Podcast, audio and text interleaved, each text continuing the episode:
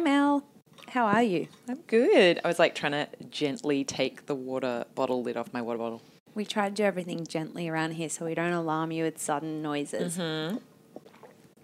Now we're both gulping. That's nice. I know, delicious. We've had some feedback about our mouth noises, and we've We noticed our own mouth noises. uh, It's all I can hear now. It's Um, all I can hear. so we're trialing a a lower microphone position. Yeah, because I was doing this into the mic. I was being like with my nose, and I could just hear it the whole way through. And I was like, I just feel terrible for anyone that has to listen to this. Yeah, same. So it's fine. We're not doing that anymore. The- No. They're miles away. I just hope they can actually hear us. I mean, you'd hope so. We'll we'll soon find out. Um, we're also not blabbering on for 400 minutes at the beginning of our episodes because we have decided to make extra episodes for people that actually like our blabbering like the on. blabbering, yeah, because not everyone does. There's been some feedback. We listen to the feedback. We listen to the reviews, even if they're mean and make us cry. We cry and then Yeah. we listen to it. yeah, um, and but even fans of the of the podcast were saying "Mm, maybe you could just like tell us when you stop blabbering so we can get straight to the case. And then we cried.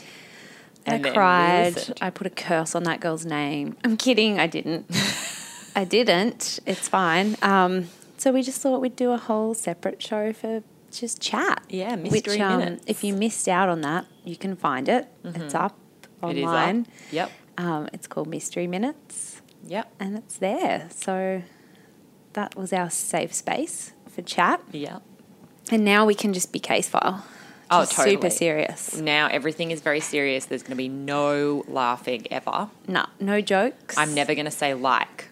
We're never going um. to say like we'll, that we'll make no mouth noises. We just won't breathe for an Yeah. hour. We will hold our breath. Um, so there'll be none of that. There'll be no sirens in the background. There will be no personal stories. Not one Not zesty One aside. single zesty aside. We're at all. Joking. We're totally Yeah. kidding.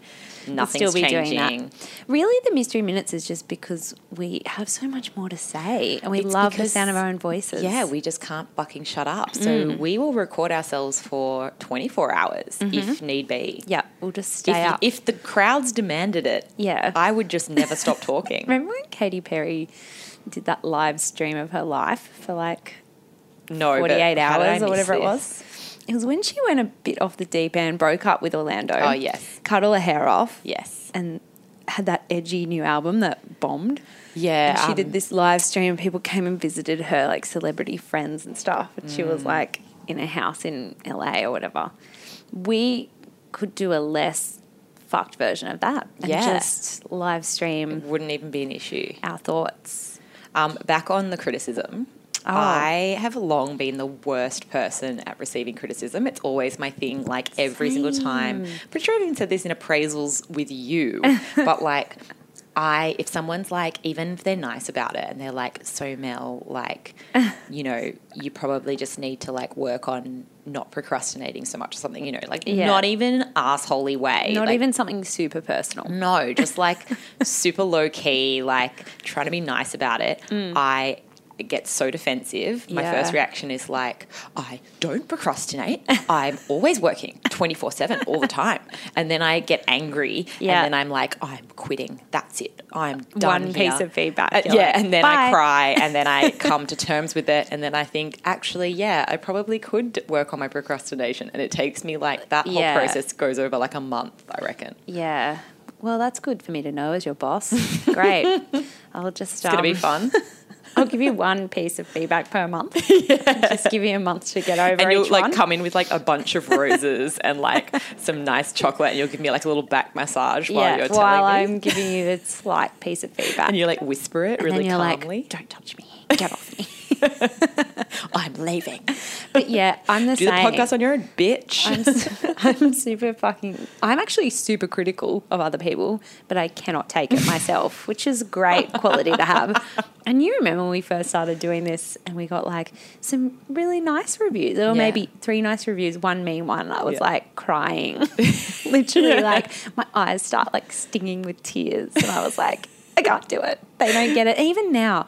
Our reviews are so many good ones. Yeah, they are. And then there's like the odd mean one, and it's just like, I can't, I can't cope, I can't forgive it, I can't go on. I'm like, we should stop doing it. We've offended this one person out of the hundreds of thousands that have listened to it. Not to mention say like, that now. all the people that don't write reviews. Which, Yeah. yes, if you haven't written a review for us, please. this is a do it. roundabout way of us saying, you know, I feel like it's been a while since we've Mm. had a big banger in the charts. Like, let's all go and rate, review, like, subscribe, tell your friends, tell all your friends, Yeah, because that's how people learn about podcasts. exactly. I remember a day when you said, "Do you know my favorite murder?" I said, "What the fuck's that?" I know. And it changed my life. It changed, it, and here you are now with a podcast. Yeah, Madonna mic on your head, eerily similar to my favorite murder. but different. But so but different. different. um, yeah. So today I asked our deputy Heno, Mm. who we've talked about a couple of times. Mm-hmm. Um, I asked him if iTunes like penalized people and actively hated certain podcasts and he's like why are you asking that i'm like because we haven't been in the charts We haven't for charted. several weeks Heno. several weeks we haven't been in the charts and i'm convinced it's definitely definitely itunes and he was like that's not a thing and i was like hmm, it might be but anyway the point being i have decided i have a mm. conspiracy theory in my own head that itunes mm. doesn't like us so ah. we need to go and make them like us. is Yeah. the only solution mm-hmm. because what do you do when someone doesn't like you? You push harder. You force them You to lean in. kill them with kindness. Kill them with kindness. You just never let it go Never until they've got a alone. like a what's it called? Like a distance order on you. What's that An called? AVO? An AVO. Until there's an A- and that's never happened to me. Not at all. I have never been too friendly to the point where someone put an AVO on me ever. Close though, very close. Heno is about to put one uh, out on you.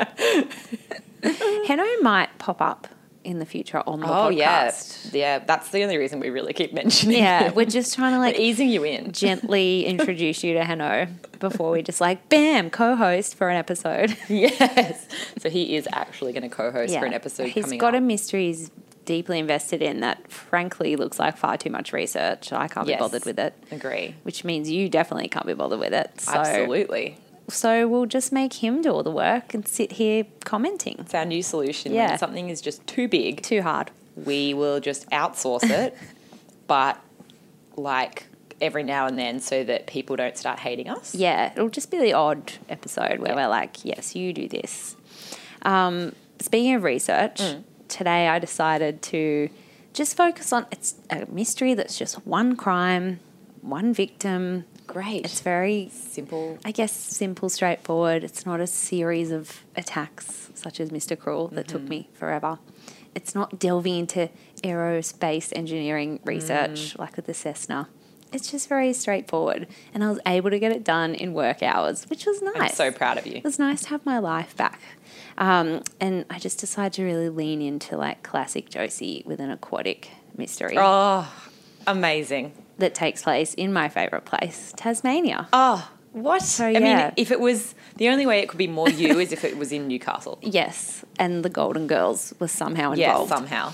Um, but yes, I decided to do this one. A few people in the group had suggested it and brought it up, um, some Tassie locals, because it's one of those cases that I'd never heard of, but I think it's super famous there of being just unsolved still for over 20 years and just something they all know about that kind of rocked the community. Because it's- Tassie's not that big. It's not, and it, where it happened is even tinier.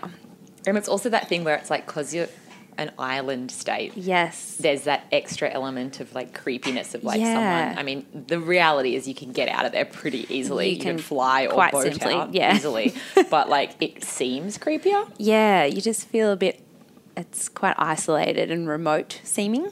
Like when you're not in Tasmania and then you go there and you're like, oh, this is just like a normal place. And it's not even that far away. And it's not far away.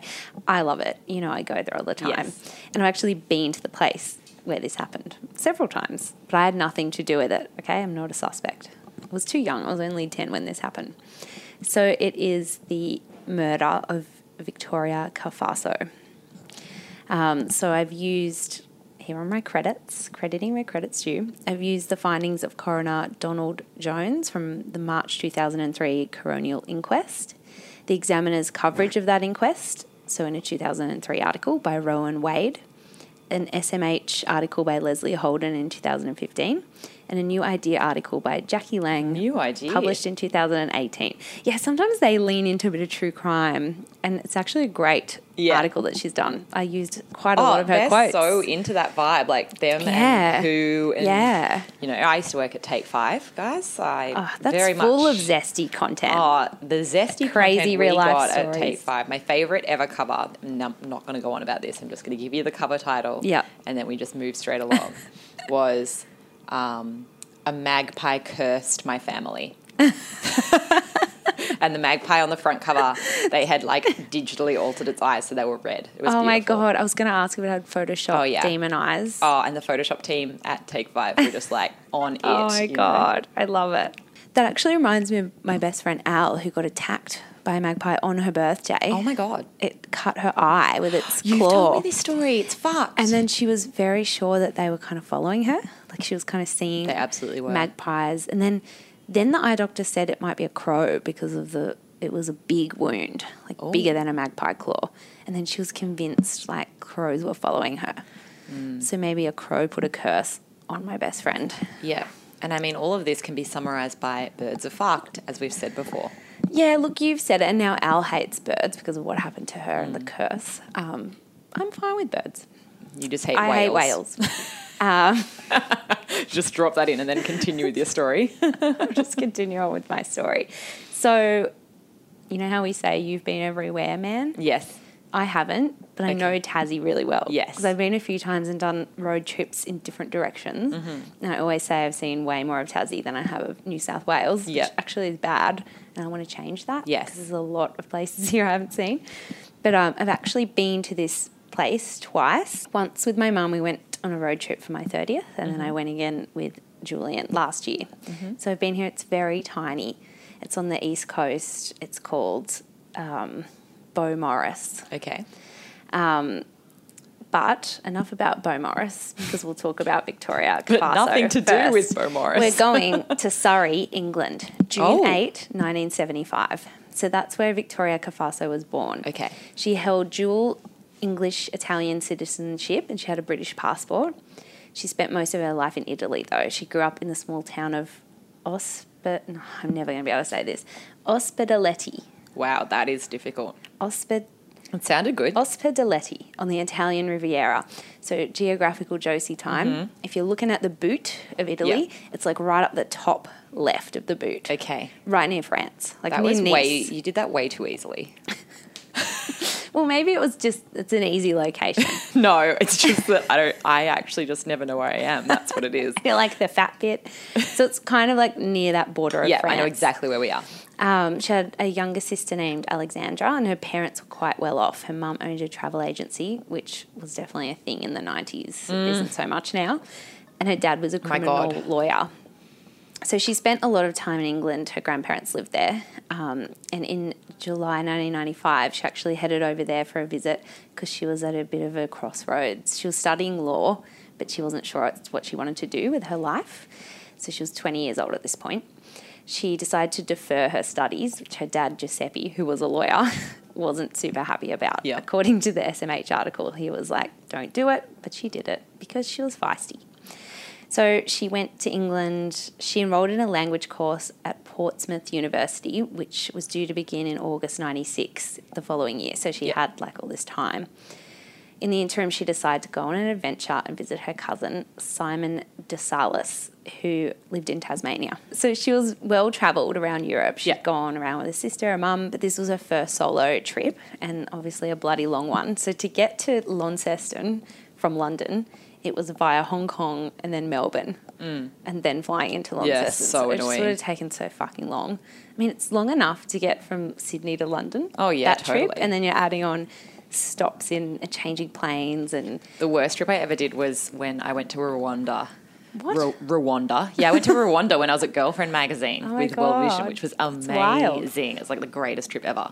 But the flight to get there is fucked because you have to go from Sydney to like Hong Kong or Singapore Mm. Yeah. to um, no, no, sorry, Sydney to Qatar Mm. to Uganda. Mm-hmm. Then the plane sat on the tarmac for like two hours while Oh people got off and got on. Oh and then it flew again Right. to Rwanda. And it was just like insane. And then on the way back, you had to go via Melbourne Oh. to Sydney. So it was like four a- different yeah. changeovers. It was absolutely batshit. yeah, I guess with those. It's just crazy. Like, Yeah. and they still like. I feel like even when you just told me that, Mm. like the London to Tassie, it's still like that. like, Yeah. it's like how has this not it's changed no yet? more. You might be able to do London to Melbourne to Tassie now, yes, but um, like without the Hong Kong. Yes. but I don't know. it's still hectic. I'm not actually sure about that. Um, and on top of that, like epic adventure, she'd actually only met Simon twice before. You know, like big Mm. That's Italian crazy. family. Yeah, he lived yeah. in Tassie. Um, he was quite, you know, her exotic cousin who lived in Tasmania. So Simon was a writer, and he lived in this tiny, tiny, Tinal. Tinal's not a word. Tiny coastal town of Beaumaris, northeast coast of Tassie. It's just south of. Have you heard of Binalong Bay? Nah. Have you ever seen those photos of the beach with The those wine glass rocks? No, oh. with Oh. those rocks that are like they have that orange stuff growing No. on them. Right. Well, it's called the Bay of Fires, and it's amazing. Some of us aren't as excited about Tassie as you. oh my god! I do know what the, Bay most- of Fires is. Yeah, I know the name of it. Okay. Well, I don't know anything south about of it. that. And Okay. it's between two bigger towns, St Helens and Scamander. St Helens, they did the one night stand there, Triple J. Oh yeah. um, where Vance Joy played. That was exciting for them because I don't think and much. you knew about it because you have like yeah, a was like, Google alert I've for been Tassie. there. I've been to um, St Helens. Really nice. So the reason I'm kind of travelled around these obscure parts is because my mum really wants to move there. Okay. And so when we went, we are actually like, let's go to these towns and see if they're Yeah, dodgy right, or not. right. So we are driving through little towns and Beaumaris itself is teeny tiny. I remember going through it with mum. I'm like, you can't live here. There's nothing here. Like, there's no shop. There's no doctor. Like, you need to Yeah, be yeah. near some kind of infrastructure. And she was like, fine. um, so in the 2015 SMH article, it said that it was home to about 350 residents. So I'm not sure if they meant at the time of this incident or in 2015. Yeah. But it's just this super tiny little village. That's still small. Yeah. yeah, between the two bigger towns. There's nothing there. It's like holiday homes, retirees. There's one mm. hotel there. So Simon lived in a small cottage there called Larby Cottage that he rented from a local family called the Larbys, funnily enough. so Victoria flew into Launceston on Friday the 6th of October 1995. And Simon and his friend named Peter Holder picked her up from the airport about two hours west of Beaumaris. On the way home, Simon and his mate decided they want to go surfing at Shelley's Point. So that's at the south end of Beaumaris Beach. So she went with him. I'm like, wasn't she fucking tired? I know. The last thing I want to do is go Like prancing Simon, around. don't be She's a- been on a flight for probably 60 hours. Simon's being a dick already. I already hate him. so Victoria went with him, and she met a couple of the locals there, including a girl named Hilda Jackson and two blokes named Mark Jackson and Mario Ag- Aguis. Aguis. Aguis? I don't know. We don't hear from Mario again, so it doesn't so it matter. doesn't matter. Um, so in the next few days when she was there, she hung out mainly with Simon. She didn't meet that many more locals. On Monday, the 9th of October, the owner of Larby Cottage, Mandy Lou Larby, had a birthday party, so she went to that. It was very small. She went on a couple of short beach walks on the 9th and 10th of October. And on the 9th, she also hung out with Hilda, who was that local girl that she'd met, at her place for about half an hour. But aside from that, she didn't go out and about too much because there wasn't a lot to do. No offense to the people of Beaumaris, there's not a lot happening there. It's not like you just said we, you can't live here. Can't leave your mum. I just worry about mum on her own. you Yeah. know? Um, so on Wednesday, October 11, Victoria told Simon that she was going for a stroll to the beach and asked if she could borrow a tote bag. The pair had breakfast together on his veranda, and at about 9 a.m., she left to make that very short walk, so literally across the road. So there's like this Tasman highway, mm-hmm. and the beach is on runs along Yep. that, but there's trees in between. Oh, so yeah, when I was think I've driven Mum, we the were like, highway. we were like, "Where's the beach?" and then we stopped. We're like sniffing. Oh, it must be over these trees. so you can't actually see the sand or the water Right. from most parts of the road, but there's tracks that you can walk across to get there. So she didn't tell Simon when she'd be back. She just left. So a local couple saw her walking down to the beach. The husband later said he thought it was actually Hilda Jackson, as the girls were similar looking. Mm-hmm. But his wife insisted it wasn't Hilda, but it was Victoria.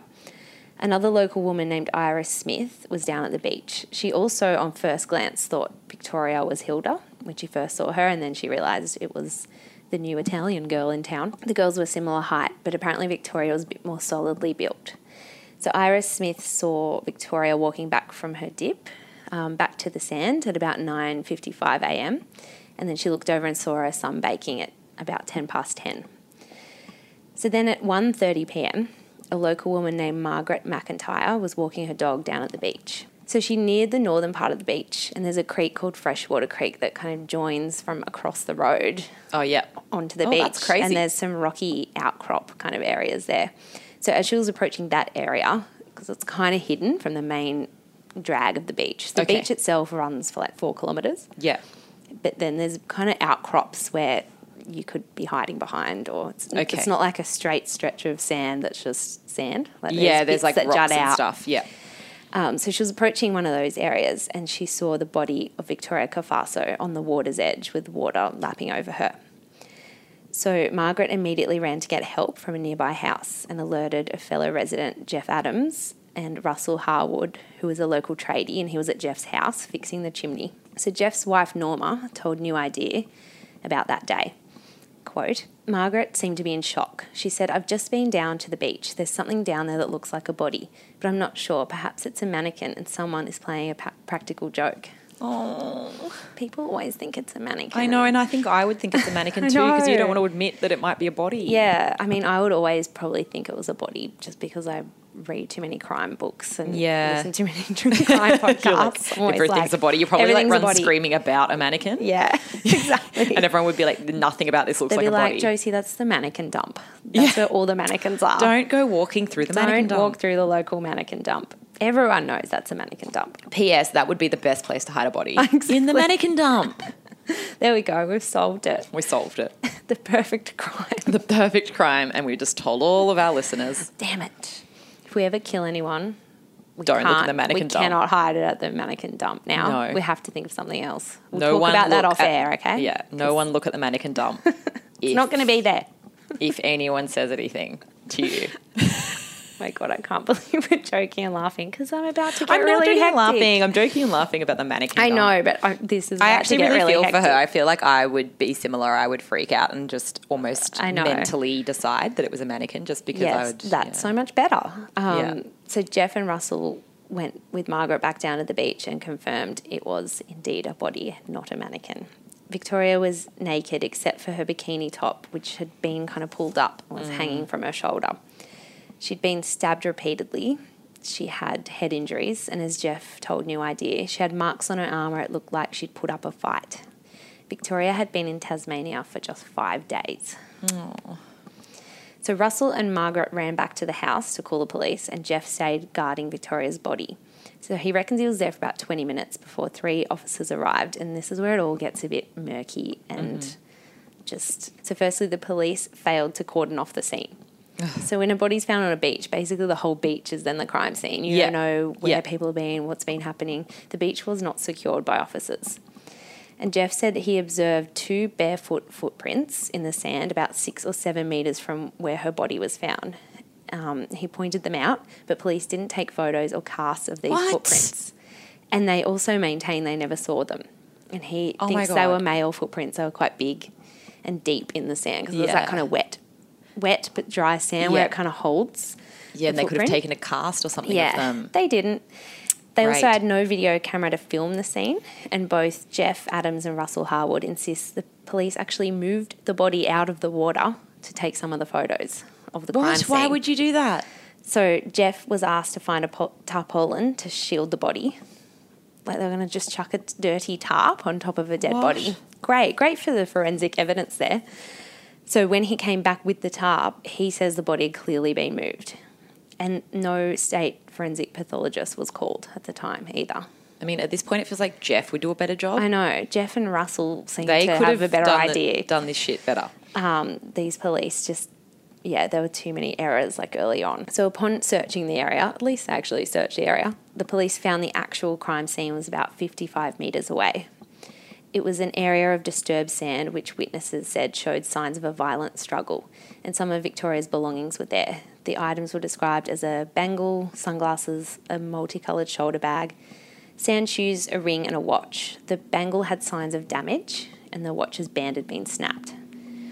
So it's believed that Victoria was attacked where she was sunbaking and that her body was then put in the water. Um, there's theories that maybe the perpetrator wanted her to be carried out by the tide, um, which it wasn't, but it did wash her body clean of any kind of forensic evidence. So a retired detective named Graham Hickey, he ended up leading the investigation a few days after the murder occurred. So he spoke to New Idea for that 2018 article, which I loved. Um, and he gave some details about the actual murder, and these are a bit full on, just warning you. The killer approached her as she was lying on her stomach reading a book. He belted her on the backside with a hard object. We think she then turned over and fought him off. He then whacked her in the face with such force that he knocked out three of her teeth. Fuck. He then began slashing her with a knife. Victoria was a strong, athletic young woman, but eventually stabbed her in the heart, fatally wounding her.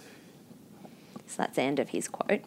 So while Victoria was naked, there was actually no evidence that she was sexually assaulted Right. at all. Um, and no murder weapons were ever located. But the coroner, upon in, in wow, the coroner upon inspecting the body believes that a knife and a large straight-edged object were used in the in the kind of beating of her. Yeah. And the coroner found that the cause of death was exsanguination from the heart wound, meaning she just bled to death on Yeah. that beach, which is just so sad. Um, this seems so random Yeah. too. Um, and it was kind of like people had been on the beach, but it's kind of like a remote area of the beach where you couldn't really Yeah, see. Police think there might have. Mm. been about 50 people on the beach that day. Um, there were a couple of people walking, swimming, but no one heard anything. And so she just kind of bled there with no one knowing, which is just a sad image. It's a Yeah. lonely, sad. and a scary one because I think when it's murders like these that you know she's just doing something that anyone would be doing Yeah. Mm-hmm. like you go sunbake on a beach even if you're out of view of people if it's quite a busy beach like 50 people on the beach Yeah, is not in the um, morning, not yeah. that many I mean it's not not that many yeah. you know like Yeah. I've done that Yeah. we've all done that Yeah, we all have. it's not like a it's not like it- it's not so much about like or have we done it or not it's about times when you are really alert like you know walking down an alleyway i'm really In alert the dark. versus the times where you just feel like naturally safe Yeah, and there's people around. Yeah. It's broad daylight. yeah Like, it's pretty bold to kill someone in broad yes. daylight. yes Um, and no one heard anything. The coroner report thinks the blow that knocked out her teeth might have rendered her unconscious. Hmm. So that's why she didn't actually scream. So no screams to be heard. yeah Um, The coroner estimated her time of death was between 11:30 and 12:40. But it was hard to narrow down because she'd been put in the water by the perpetrator, and it was windy, meaning her body temperature was like lower than it would have been Yeah. anyway. So it was really hard to gauge how long she'd been dead. So her cousin Simon gave evidence at the 2003 inquest, and he said he wasn't aware anything was going on. He wasn't worried she hadn't come home um, he even like he did kind of think, oh, I wonder where she is, but he thought maybe Victoria to run into Hilda on the beach and they'd met already. Hilda went for beach runs all the time. She was friendly. She might have invited Victoria back to her house, so he wasn't really worried. He went out at three o'clock that afternoon on his bike to the post office. Um, and when he was riding up the road, he saw the police cars near the beach, and he said, like, there were never police cars anywhere. It's this tiny little speck on the map. Like, nothing ever happens a police officer told him he couldn't go near the beach because there was a dead woman there. And so he immediately was like, was it a young or an old woman? And he was told it was a young woman. So this is a quote from the 2003 Examiner article about the inquest from Simon. At that stage, I feared the worst, not just for my cousin, but for Hilda as well, because I knew she ran on the beach. Simon said at the inquest that when he found out it was his cousin, his legs turned to jelly. It's so, I mean, you just can't imagine what that moment no and it's again like? like? that's a small town Yeah. Mm. nothing's really happened there before there's no um like you just would not be prepared for it yeah, at all she'd been there for like five seconds. Yeah. and she just went to the beach. Like, Yeah. she wasn't doing anything that was kind of that risk-taking behavior. yeah She was just doing a very normal thing. And he said about the town, I'd lived there for a long time. It seemed like a place where nothing bad could happen. In hindsight, the single biggest regret of my life is that I didn't have those concerns. It's not his fault. I know, and it's like you wouldn't. Why? I mean, the thing is, is like, like you can't live your life in fear, and no one, Yeah. like you know, in reasonable circumstances does. Mm. And it's just that awful thing that he would have felt, you know, responsible for her in a way as well. She's come all the way across the cou- Yeah. across the world, you know, to stay with him and. You know all of these things, and it's just Mm. then like and none of it is his fault, but he would feel all this responsibility. Yeah. And like he, she didn't need anyone to escort her down to the beach. Like it's a very safe kind of activity. It should be anyway. So Victoria's parents, her dad Giuseppe and her mother Xenia, Xenia, Xenia? Xenia, Xenia. I think it's Xenia. They came to Tasmania in the days after the murder with her grandmother Juliet Angelestri. They visited the site of the murder, and there's this photo of them on the beach, like the dad's down on his knees weeping. Oh. Apparently, Xenia scooped up some sand to take home with her, and Giuseppe said a prayer. According to the SMH article, when they got home, there was a letter from Victoria waiting for them that she posted two days before she was murdered. Oh God. That's so horrible. The letter said she was having a great time. Xenia apparently said at the time it's like she was speaking from heaven. And it gets even sadder. So on November 25th, the day after a memorial service near Victoria's grandparents' place in Britain, Giuseppe, her dad, had a heart attack and died. Oh, No, don't. His daughter had been murdered just six weeks beforehand. He's buried next to Victoria in their hometown of Hospitality. That had to be like a stress related. Yeah. Oh, the poor thing. That's so sad. her poor mom. I know. Mum and sister lost their two family members, half Yeah. their family, in the matter of two months. Yeah. It's so, so sad. Um, anyway, back to the crime scenes on an even less brighter note. One of the police officers, Constable Ferguson, had walked up the beach and observed some footprints. So I'm quoting the coronial inquest here because it's just this weird turn of events. So, evidence, this is quoting the inquest, evidence was given by Constable Ferguson that he had walked in a northerly direction along the beach and in doing so came across the first set of footprints, which he described as being parallel ones and angling in towards the crime scene. He described one of these impressions as being made by a person wearing sand shoes or similar, and the others being female footprints.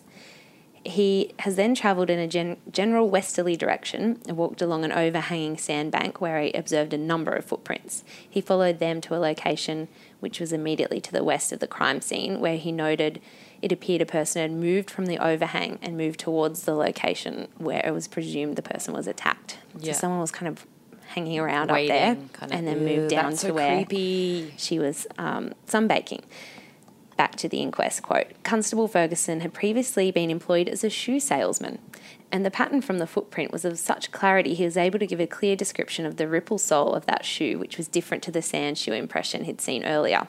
Constable Ferguson stated that no casts were made of this footprint, and the inquest, at the inquest accepted full responsibility for this oversight, indicating, in hindsight, he should have preserved it by covering it with his jacket. Yeah, there and was- also you're you're an ex shoe salesman. shoe- he, there were no photos taken and no cast made Oh of a footprint right near where she was killed. Do you think it's just because they were like small town police Maybe. and they're sort of never used to this? yeah, but it's kind of like I mean, I wasn't there. I can't know. I'm not a policeman, but there's, you know, there's things you go. Even I know from watching crime shows. Yeah. As soon as there's a crime scene, you secure that crime scene. Like Yeah. I've seen young police officers getting yelled at by grizzled old detectives on crime shows that are like, "Why are there people here? Like, go and put the tape up. Like, cordon off this crime scene. Like, Yeah. we need this to be secured." Like they didn't. It's just there should be a basic checklist of when someone is found dead, you run through all these things. Like he's just wandering around there with his own footprints. Like yeah.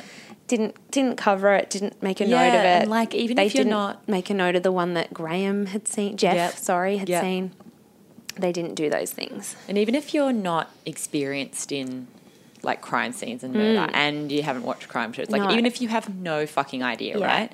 Like you would still think, even if you're in shock, everything, all of these things, you would still think that you as a cop Mm. who, you know, is at least trained in some levels of this kind of like protect things and Yeah. evidence and like Yeah. do things carefully that you would go, hmm, footprints, this seems like something that we need to Yeah. like at least take photos of I at will stand here and guard it. Yeah, like, do something to protect the. especially with sand. Like obviously things are moving. It's windy. There's water. Like ugh, I just think there's a level of common sense that wasn't really used there. Yeah. And, and even if you weren't experienced, like you'd wait for like a senior person and be like, "What can I do? You know, what do I need to do? Yeah, what do I do here?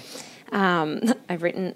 I mean, the uselessness is remarkable here. Yeah. Um, so, in the 2003 inquest report by the coroner, he said it was like a herd of elephants had been at the crime scene that God. day. Um, and he flagged the following issues with the investigation. And these are like dot points the non attendance at the scene by the state forensic pathologist, delay in attendance of all specialist crime scene examiners from Tasmania Police and Forensic Science Service Tasmania, establishment of inadequate cordons of the crime scene, that is, non closure of the entire beach. So the beach was just open. Yeah. People were there. Contamination of the scene by the introduction of foreign objects, the tarpaulin. Yep. The scene not being recorded on video. Oversight of all potential sources of evidence slash exclusion of suspects, the foot impressions. Only casting one footprint at the scene Wow. lack of communication between local police and CIB officers. Um, I think they're the crime scene. Um, for example, moving the body and the in the photographs, um, they didn't cast the foot of Victoria, so they couldn't tell which footprints were hers Oh, and which weren't because they didn't even make a cast of hers.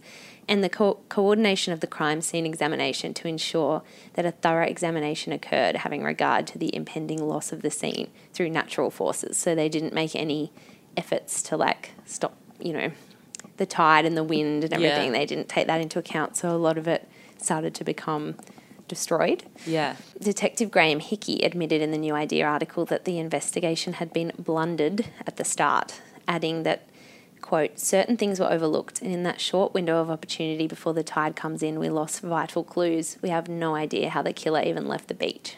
God. So many things. Mm. It just sucks because it's like you failed her.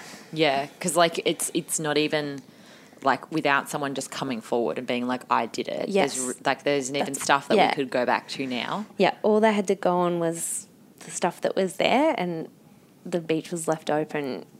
It's Yeah. just drives me insane. So, in the days after the murder, Graham Hickey gathered the townspeople and told them they were all suspects. But despite extensive questioning and investigation, they had no evidence tying Yeah. anyone to the murder. Graham told New Idea that he believes it was a local person and that they could even still be living in the area. So he Oh said that my God. last year. And our own colleague Cam, who is from Launceston, I told him I was doing this case for the podcast, and he's obviously heard of it because it's super famous down in Tassie.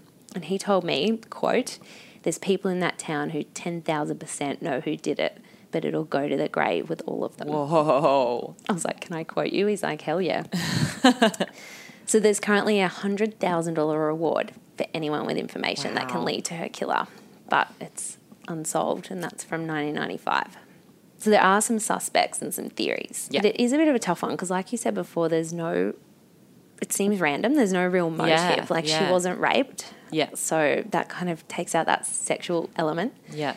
Um, and it was quite a frenzied attack. Like there's Yeah. a lot of, it was brutal Yeah. um, almost like an angry attack. But Yeah. then she'd been there for five days and had really limited contact with people in the town. Like Yeah. she had no fight with anyone or Yeah. There was no beef anywhere. Yeah. So why would someone have any kind of motive to like really brutally kill this girl? And it's not like, you know, someone that just gets off on killing because it was just like a one off. yeah. It's not like that town's been riddled with Yes, murders. like yeah. Mm. a serial killer who can't stop, you know. Like stop me, I can't stop myself. Yeah. This is a one-off person. So there's a couple of couple of wild theories. The first one's a bit wild. So this is from the SMH article. In the early days after the murder, there was talk that the Cafasso family were under police protection. Ah. Australian police asked Interpol to look into whether Victoria's murder could be linked to her late grandfather, Aldo Cafasso, who was the chief of police in Rome in the 70s. Ah. So they were thinking maybe there was a mafia connection. Shut up. Yeah. Amazing. Ma- I mean, the mafia theme Not runs amazing, but like Jesus. last uh, last week's episode. But the Interpol investigated and couldn't find any links there Mm. to an organised crime threat. That is a weird coincidence, though, that her grandfather was the chief of police in Rome, Mm. Rome in the seventies, which we know was mafia. Yeah, like just was mafia fucking doing some shit around there. Yeah, and it would kind of explain the randomness of it. This girl in Tassie. Yeah. If the connection wasn't in Tassie, it was somewhere else. Yes, but yes. they couldn't find any kind of threat or anything against him or his family, so they ruled that out. And then there's another theory that it's connected to another case. So, just two years before Victoria's murder, a German tourist named Nancy Grunwaldt disappeared. Mm-hmm. So, she was 26 and she was cycling. I can't remember where she was starting. She was cycling to Hobart from somewhere Okay. in that northeast region. She had last been cycling along the Tasman Highway near, you guessed it, Beaumaris Oh my god! this tiny, tiny little town, and people were like that's hardly a coincidence. Yeah. you know, it's tiny. What are the chances of the last time any witness saw her at all was right near that town? So her bike and her body have never been located. So that was in if that if Victoria was ninety five, then that means. Pardon me, it was ninety three. So that's, That's she still hasn't been perfectly found logical for that to be connected. Um, some locals firmly believe the two incidents are linked, and there were fears that maybe there was a serial killer in the midst. Um, but Graham Hickey told New Idea that after a few anonymous tip offs, he believes Nancy was hit by a car and that the driver freaked out right, and right, hid, right, right. hid the body. Whoa, Yeah. that's also wild though. Well, that's a whole other case. Yeah, that's that's like another a whole really famous thing. case in Tasmania. Yeah. Um, but just people were like, what are the chances of it being this The tiny same. Mm-hmm. 350 people town, both um, tourists? It's just weird. It's a really strange coincidence. But apparently, there were some anonymous calls that pointed to it being like a hit and run situation. So, what, one of the prime suspects at one time was a doctor named Roman Hasil.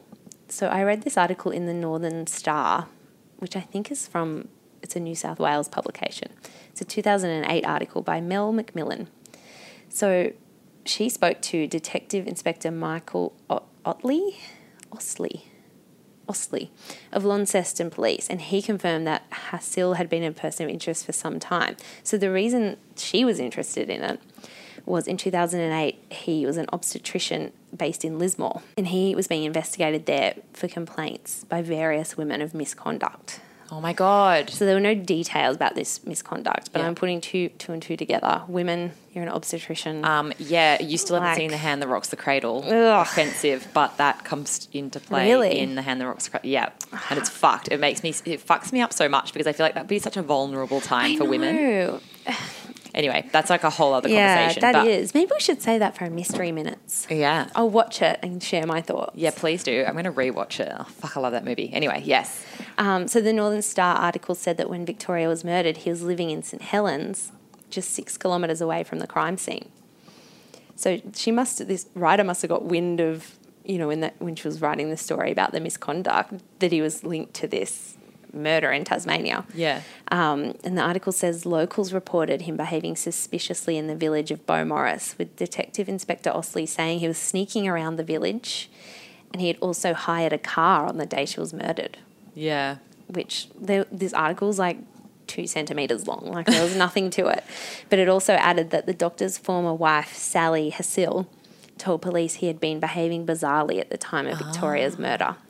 But he was unable to be tied to the murder by any strong evidence, so he was let go. Because there was no fucking There evidence was no to evidence use. because the police, and I'm sorry if there's any police listening. There keep- someone in the group. I think there's a police woman in the group, and um, she was like, "Oh, we're not all bad." And I was like, thinking, "No, like we don't think you're all bad." Like I feel really bad when, like, it seems like we're like all police are shit, but Yes. it's more just like it is incredibly frustrating when they are shit because they have such an important job. Exactly. And, you know, we've talked about the Daniel Morcombe sting and how amazing Oh they God. were then. So it's like, just sometimes they frustrate us. Yes. So there were some locals that were investigated as well. So in the SMH article, it's reported a local man named Gary Stretch Holmes Oh my god, amazing. gave police conflicting statements about his movements that day. So Stretch had a history of violence. I just wanted to call him Stretch. I couldn't help Mm-hmm. myself. Stretch had a history of violence and anger issues. He'd recently smashed a plywood door and it said in the article to her house at St Mary's, but I couldn't tell who her was. Oh, a typo. Yeah, um, they just missed an important bit of information there. A woman's house, Yep. he'd smashed the door at St Mary's, which is like a nearby area. Holmes told a mate that he fitted the police profile of the killer, and he was known to talk about that quite often. And kind of What, say, that he fit it? Yeah, like, oh, that sounds like they're looking for me, kind of thing. Interesting. Um, so Hilda Jackson, who was that girl that looked a bit like Victoria that she'd met a couple of times, she was interviewed during the inquest. And I actually wondered while I was researching this if maybe it was a case of mistaken identity.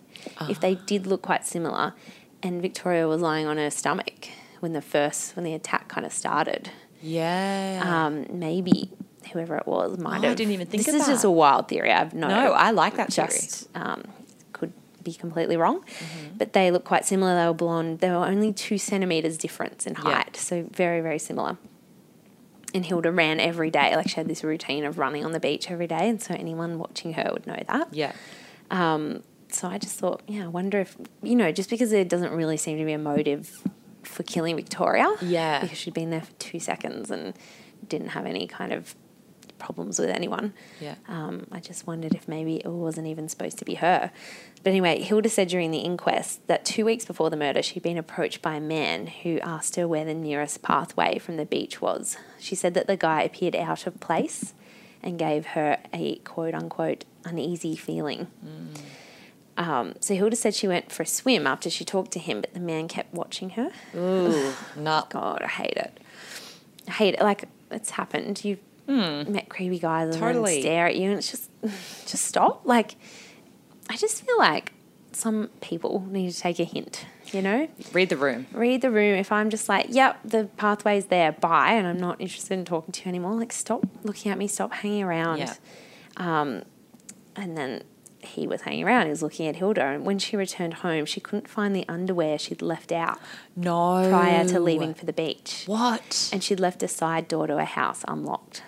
Oh God, I hate all of that. Yes. That's terrifying. So, and just because I just fucking finished Yeah. today, the Golden State Killer, Yeah. five part case file, just this whole thing of him going, like he would go for like kind of in the weeks leading up to his Mm, home and invasion. hang out in their houses. He'd go in and just move things Yeah. and just fuck with people that way. And even people that he never attacked, because when they'd do like neighborhood sweeps after an attack, people would go, "Oh yeah, I actually noticed that this door kept being open that I Yeah. swore I closed, and Yeah. a few things were moved in my house, but I didn't report it or think anything of it." Yeah. So he'd go around the neighborhood and do that. So it, she swears she left these undies out, Yeah. changed into her swimmers, never found those undies. I mean, how fucking creepy is that? So this SMH article says that in November 95, um, at the request of the police, she went to the pier at St. Helens and identified that man that she'd spoken about, and he was on a fishing boat. So coroner Donald Jones made a special note about a fisherman in his inquest called Tony Kirkland. So the coroner says that Tony seemed to enjoy the notoriety of being a person of interest, kind of like that first guy stretch Yeah. Um, at, in 1998 at age 35. So that would have made him really can't do maths. If Victoria was three years beforehand, then Oh, he would have been 32 at Yeah. the time of Victoria's murder. But in 98, he was 35. He had an interim restraining order taken out on him by a 17 year old girl in Beaumaris for his inappropriate interest in her. Okay. So he's doing this a lot. Yep. And he was apparently uncooperative during the inquest into Victoria's murder, and he denies being the man who followed Hilda Jackson. And I couldn't, in that article, it didn't say that she pointed at him and it was Tony Kirkland, like Yeah. when she identified the man on a fishing boat. Yeah. Then the next paragraph is about this Tony Kirkland who's a fisherman. What's with all these typos? So I'm kind of guessing that Yeah. I'm guessing here I that, that so. that's the same guy. Um, and interestingly enough, some police believe that two people might have been responsible because Hmm. um, she she was moved quite a distance, 55 meters. yeah, her body. you'd have to do. it might have been a two person job, and it was quite like there was quite a lot of injury. She had like 21 stab wounds. And then obviously the beating as well. So they, Yeah, it's like that would yeah. potentially need two people Yes, one of them thought one person might have a knife and one might have the That's other object that they never found. me. Yeah. Um, yeah, they just couldn't tell if she'd been dragged or carried because. They didn't The say the evidence. Um, and then, kind of like Cam was saying, with the local and people knowing, um, it's probably likely that police may have ruled out the killer because it's been covered up. So I went deep into a Reddit hole and Oh, I of found course you did. I found this comment by someone. I'm quoting here. I'll be careful, but for the sake of closure, unfortunately, the person responsible has an alibi. So they're saying they know who it is, but they have an alibi. Quoting again, it's a small town, and said person stood out as a concern.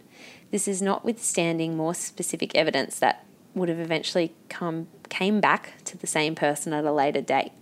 As far as I know, the Cafasso family have never been informed. It is yet another homicide where there is little concern for being caught, but not enough evidence to convict. There is, however, a certain dynamic at play. Parents can't protect you forever. Whoa. This is a really badly worded comment, but basically what they're saying is people know who it is. The guy's been alibied by family, which police usually don't accept as a like like a watertight. Well, then, or are they saying that parents are covering it up? Like they've got parents in high places? Maybe That's how I heard Maybe that. the police is a the policeman is the dad or something. Well, this okay. No, I'm not going to get into my theories yet. I'm going to wait till the end. No, that's it. That's it. Oh my Yeah. god! Yay! So can I tell you my theory? Yeah, tell me a Okay. theory. I am so sus on this evidence botch up. I Mm-hmm. just think Mm. with all of that, Yeah. like, I un- I could understand like in that Somerton man vibe of like we lost the suitcase in like a, over the years Yes. of moving things, but like even like the most vaguest dead shit Mm-hmm. of a human being, Yeah. and I said dead shit as in someone that just doesn't give a shit Yes. about caring about Yeah. other people, would still go like, Yeah. mm, probably shouldn't move the body, probably shouldn't do this and that, and so on. Like the basics of, of Yeah, it. Like maybe like they they wouldn't take being- molds, but they'd take photos and they would like video it and things It's like, like, that. Like they were being sloppy on purpose almost. That's what I mean. Yeah. And then I'm almost like, is there a police connection somewhere? yeah. Because it's a it small local, town. yeah. It's local. You know, Everyone knows everyone. has someone worked out you know i guess the only thing i can compare it to is the biggest theory around JonBenét ramsey which is that burke killed her Mm-hmm. Yeah. accidentally and then the parents. and the parents covered yeah. Mm. it up so their son didn't go to jail so it's like did something happen Yeah. that was unintentional or a spurt of rage or something by a kid in the town, like not Mm-hmm. Yeah. Mm. even a kid, could be an adult that's just got parents also in the town. And the parents have high connections. They don't even need to be necessarily in the police, but that was my personal theory. Mm. Yeah. Was like, was that on purpose? Well, that kind of reminds me of a case I was listening to on My Favorite Murder, which was a woman that was killed, killed they think, by her ex husband. Um, and no photos were taken, and all of this stuff, where it was like really sloppy police work. And then it turned out the ex husband was friends with all of the local, because it was a small town. He was friends with all those people, and it was kind of like, like we were just saying before, there's almost no excuse to follow just the procedure. Yeah. Like, even if you're from the smallest fucking town, when you go to police training, you will definitely be taught what to do with a crime scene. Like, Yeah. the basic thing to run through. I don't care if you're in shock, whatever. Like, I'm Yeah. sure people, things have happened around. You've had to deal with crime scenes Yeah. or death scenes. Yeah. Um, to just fail on so many levels, like all the levels that the coroner Yeah. listed. Yeah. There were just so many things Like, that weren't done properly. it's to too me. many. Yeah. Yeah, I think maybe and then you've also there. got the woman the few years before with the supposed hit and run. Mm-hmm. Yeah. It's that kind of thing of like, is this kind of not like the whole town, obviously, but is there like a bit of a power net in there? And like Mm. Yeah. Mm. the thing is, it's a small town. I know it's not completely remote, but like it's remote enough in the sense that like it's not super super close to Launceston. No, yeah. and stuff. So it's like you know y- you do then have a bit of an in town hierarchy, and then that even kind of throws back to the whole Griffith Don yes, Mackay I was just thinking about that. you know, of like, I was shocked by how dark things were out in Griffith. 'Cause I Yeah. just think small country town. well, that's it, but it's like, it, like you know, small country town doesn't necessarily mean good people Mm. Yeah, all the time. totally. Mm. it's tons of good people out there, but like, not enough necessary. Sorry, that distracted me. Hang on. Yeah, someone jauntily whistling in the background of a murder podcast. Sorry, guys. Um, yeah, like it's just potentially that there are some dark forces at work in the town. Mm. Yeah, especially if it was, you know, more than one person. Could have been this whole dark underbelly of just weird people that then had people covering their asses. Yeah. Parents can't protect you forever. God, I love that Reddit comment. I know. So hectic. Reddit is so good for Mm. That know, shit as well. it. It's always like like I and you're like, are you bullshitting or are you real? we don't know, but you're great for I didn't even theories. consult it until I got to the theories part, and I was like, "Okay, Reddit, what do Yeah, you got for me? what do you got?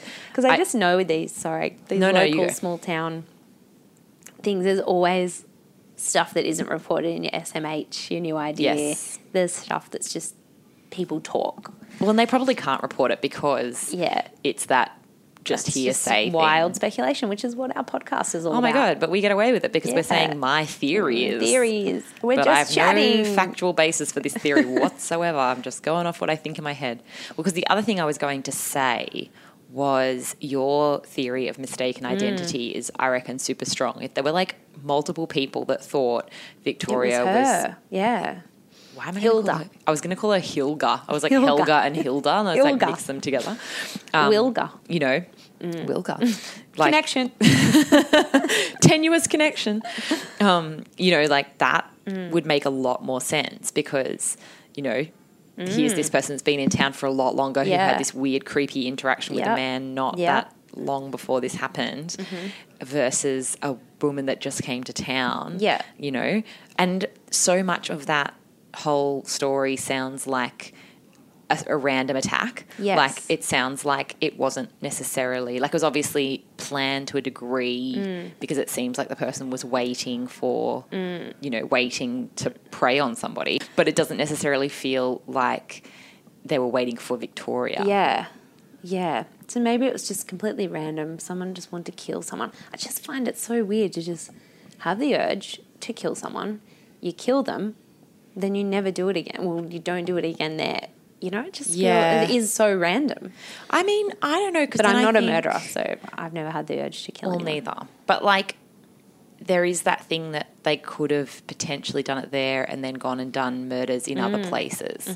Like maybe they were on a little holiday in Tasmania Mm-hmm. Yeah. and then just wanted to kill someone, Yeah. which is definitely weirder than someone having a motive. Yes. But I also think that given that we are obsessed with true crime, it's not completely not random. of. Golden State Killer. Yeah. It's not like he was going around grabbing people because they had wronged him. He's literally doing it for the Mm. for pleasure, the pleasure of it. of it. But he did it 12 times. That's what I mean. It was just Yeah, once. but what I mean is like, was it else. once there, Yeah. and then the guy flew back to Yeah. Sydney, and something's happened in New South Yeah. Wales somewhere, and then you know We don't know. That's the fucked Yeah. thing with serial killers is that like if they have part of their sort of system is like the Golden State Killer of doing everything Yeah. in the same state, Yeah. sure, or like you know Ted Bundy where it's like. It happened within an area, and then he moved. But they, ca- you know what I mean? And like they didn't link it. For, but, even Golden State Killer is in different areas of California, and they didn't link him for a while. That's what I mean. He was yeah. like three people for a while, and there's still people that believe he isn't the killer, yeah, and they've only. I think it was I mean, just de- it was just the DNA, He's the but there were people that were like. He's only, I think he's only been charged with two of the murders of Hmm. 12, and he can't be charged with the rapes. Because, um, what's it called?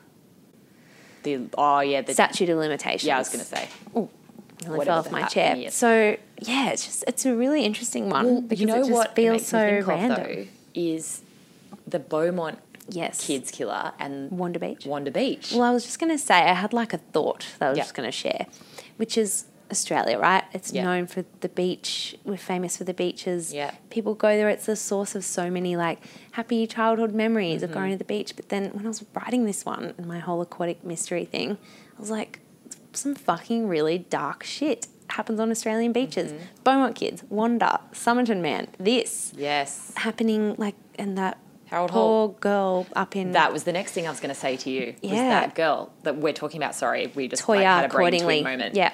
Um, to- yeah, Toyah. yeah Toyah. So I, I was traveling when that happened, and I remember you messaging like, me being like, "Where there." are you?" And I Yeah. was like, "I'm just north of Cairns," because I was in Palm Cove. You're like I'm is- fine. I'm like, And you "Oh, were like, "Oh my god!" literally where it is." Yeah, it was. I drove past the crime scene, unintent, not knowing that it was the Yeah. crime scene. I just drove past because it was um, that beach is like as you go up from Cairns Mm. to Palm Cove, which is only like an hour north or two hours north. It's like you know. Um, heaps of beautiful beaches Mm. um, and the drive takes you along the edge of them but like even that Mm. we've got 1995 Yep. in Tassie. That is, as soon as you started telling me this story, I was like, that is the same kind of fucking Yeah.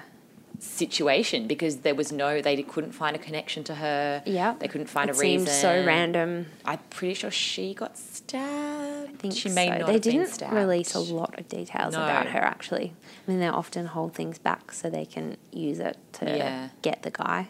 But similar I type think- of beach I think situation. She may have been assaulted, yeah. whereas Victoria wasn't. wasn't, yeah. That, But the same kind of beach where it's like a beach and there's a few people there, but it's not Bondi. Yes. Like it's there's not that many people Yes. there, and there's ways like even Wanda Beach when you were telling that story, and that is a way busier beach.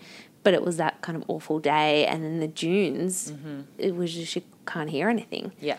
And it's just crazy to me because the beaches I grew up on are really like just those long, flat Yeah. expanses. There's nowhere to really hide. Yeah. Um, and they're really busy. So this could never happen. I was saying you with know. Bondi, because I grew up at Bondi, and then that is Yeah. the same there. Like, it couldn't Yeah. happen there. But like I grew up in Newcastle and the Leigh Leigh case happened in the Stockton sand dunes.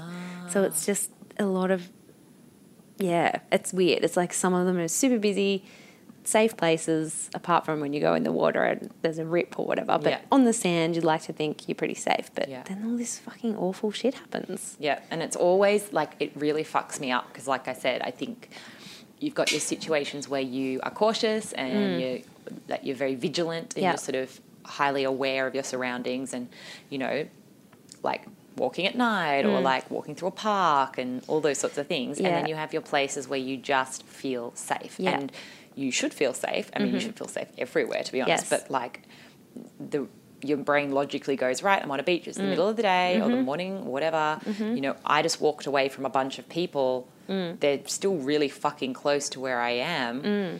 You know, it's quiet, but it's like nice solitude quiet. Like Yeah, I cannot tell quiet. you.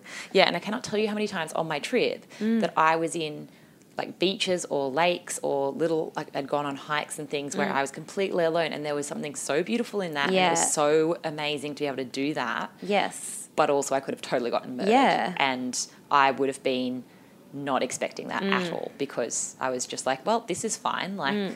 why would someone. Exactly. And that's what's so fucked about it. Like Yeah. you just victimize this woman who was just minding her own business. Yeah. That's awful, but um, it's very famous. Yeah, wild. Tassies will know it, and it's a really beautiful little spot. And like looking into this was sad because I've been there. It's tiny, tiny, and then the nearby town of St Helens is really nice. I've been there a couple of times, and it's really cute. And I'm like, Mum, I like this one. It's got Yeah. a doctor's surgery. It's got. Yeah. I was. It wasn't. You can't live in Beaumaris because it's dodgy. It was just Yeah. there's nothing there. Like Yeah. no infrastructure at all for someone to kind of live by themselves. But Yeah. now I'm like, Mum, you're definitely not living there. No, you can never live here. But yeah, Um, that was a good one. yeah, I mean, you know, a bad one, but like, Terrible. fascinating. interesting. Yeah. But anyway, that's it. Bye. Bye.